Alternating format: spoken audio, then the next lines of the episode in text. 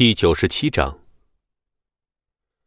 或许是从小农村有事找警察叔叔的教育，或者是宋静此时的神情打动了孙离。孙离沉静地将昨天晚上的打斗过程具体说了出来。听完孙离的说明，宋静只觉得原本脑海中案情有郁结的地方统统展开了。但是更令他激动的是，孙离对打斗的描述简直就像是电影中的剧情一般，险象环生。他想不到真的有人可以在子弹下死里逃生。这么说，人是袁大猛开枪打死的了？宋静强忍着心中的激动说道。应该是这样，除了他没有人碰过那把枪。孙离平静地说道。人一旦将掩盖的东西说出来，就会觉得一身轻松。和我推测的差不多，现在只要等着指纹比对的结果出来就可以了。中间不会出岔子吧？出岔子？什么意思？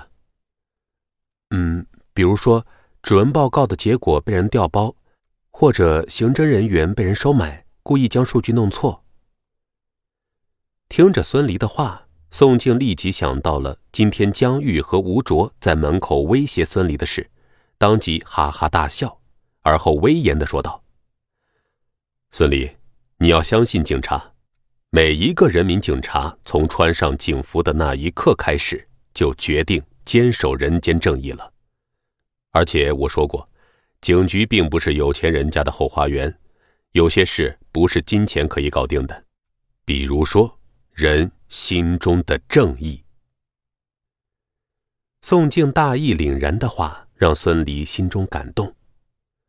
宋静又笑道：孙离啊，如果你说的都是实情的话，你不仅没有罪，反而是帮助警察抓住袁大猛这个杀人犯的功臣，是要通报全市开表彰大会的。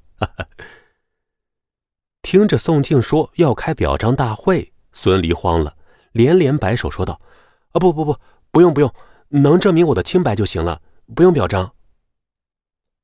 看着孙离慌张的神情，宋静疑惑道：为什么？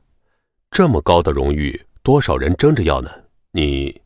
哎，不用，宋警官，能不能麻烦你帮我保守这个秘密？我不想我的事弄得人尽皆知。孙离恳求道。你的意思是，你不想让人知道你会武功这件事？哦，我明白了。这就是你为什么一直撒谎的原因。宋静恍然大悟道：我可以帮你保守秘密，不过案子完结后，我需要写结案报告，真实案情会写进报告里，这不能作假，希望你能理解。啊，可以，只要不被外人知道就行。孙离感激地看着宋静。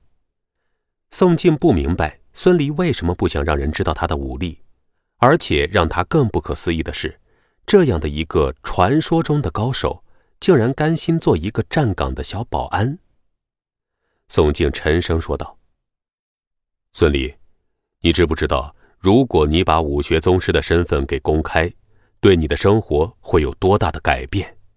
你就这么甘心做一个籍籍无名的小保安吗？如果你愿意，我可以推荐你去市局做刑警队的教官。孙离连连摆手：呃，不用了不用了，我挺喜欢现在的生活的。你……唉……宋静叹了一口气。好吧。孙离再次问道：那这个案子不会再出什么其他的问题吧？嗯、呃，我是说，比如江玉……案子本身已经基本清晰了，一个富家公子哥可左右不了案情的发展。不过江玉不可怕，但是就怕他老子江胜龙插手。你应该听说过，一个成功的商人必定是个成功的政客，所以要是江胜龙插手事情，就有些麻烦了。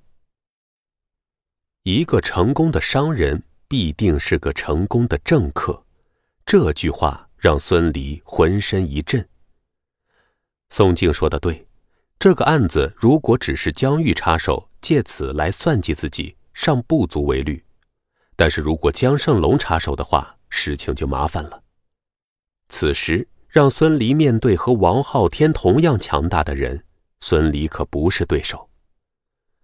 不过很快，孙离紧皱的眉头就松开了。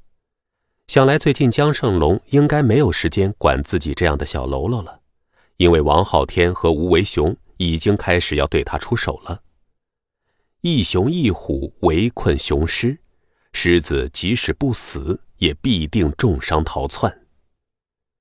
见孙离皱着眉头不说话，宋静以为孙离是被自己的话吓到了，当时威严地说道：“孙离，请你放心，芝兰分局所有警员都会秉公执法办案，给你一个公平的。”宋警官，我相信你们，但是我怕有人制造假象蒙蔽你们呀。抽丝剥茧，拨云见日，不正是我们警察要做的事吗？啊，那就谢谢你们了。孙离苦笑，这个宋静还真是自信呀。宋静没想到果然炸出一个高手，心内很激动。正事既然已经谈完了，那就该谈点别的事儿了。他看着孙离，激动地说道：“孙离，你看我都答应帮你保守秘密了，你是不是也帮帮我呀？”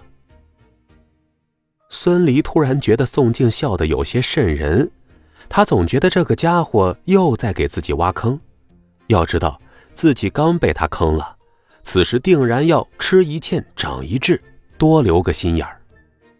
孙离试探地问道：“帮你什么呀？”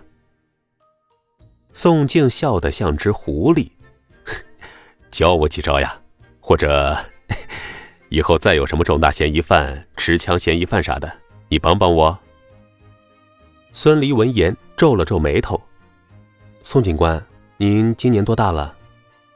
在他看来，宋警官已经过了习武的年纪了，满脸褶子又老奸巨猾的，而八极拳是刚猛的功夫，平时打桩撞树的，他这老胳膊老腿儿肯定练不了。本集播讲完毕，感谢您的收听。